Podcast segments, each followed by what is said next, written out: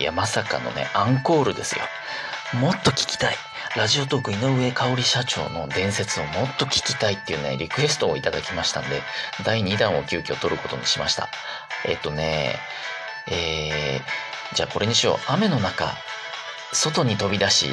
犬の鳴き真似伝説。これでいきましょうか。えー、あのね、すごいね、ある、あることがあって、すごいいいことがあったんですよね。ある日、井上社長にとって。うん。で、まあ、あまりの嬉しさに、まあ、彼女もラジオトークの社長だけど、ラジオトーカーでもあるので、まあ、収録配信をね、収録したんですよね。その嬉しさを収録しようとして。うん。でね、まあ、多分会社にいたんだと思うんだな。でも社内で撮ると迷惑だからっつって外に出て、外で撮ろうとしたんだけど、あの、まあまあ雨降っててその日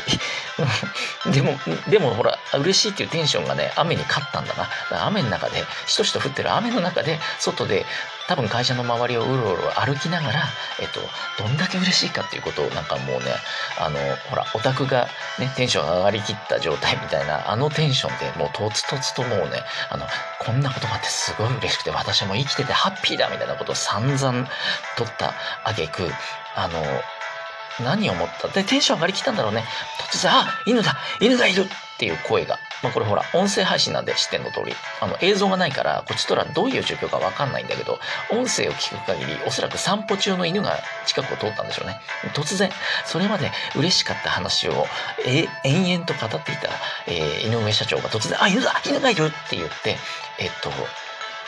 全力の犬の鳴き真似をし始めたんですよ。ね、あの、普通女の子が犬の鳴き真似するって言ったらさ、あの、あ、ワン、ワン、ワン、ワンみたいな、ほら、可愛さアピールのやつじゃん。私可愛いでしょ的なやつでしょ。全然違うから、彼女の場合。井上さんの場合全然違うんで、もう、あの、本意気のやつね、ガチの、ボン、ボン、ボン、ボンっていうやつを、まあまあの声量で、あれね、確か結構夜だったと思うんだけど、結構夜遅い、えっ、と、自分の会社の目の前のしとしと雨が降る道端で、えー、犬の鳴き真を真似を全力でする。結構長い時間やってたよ、何分か。しかも合間に、この鳴き真似で、あの犬をこっちに振り向かせてみせますっていう、よくわかんない一人チャレンジまで始まって、えー、何聞かされてるんだろうな、こっちはっていうことが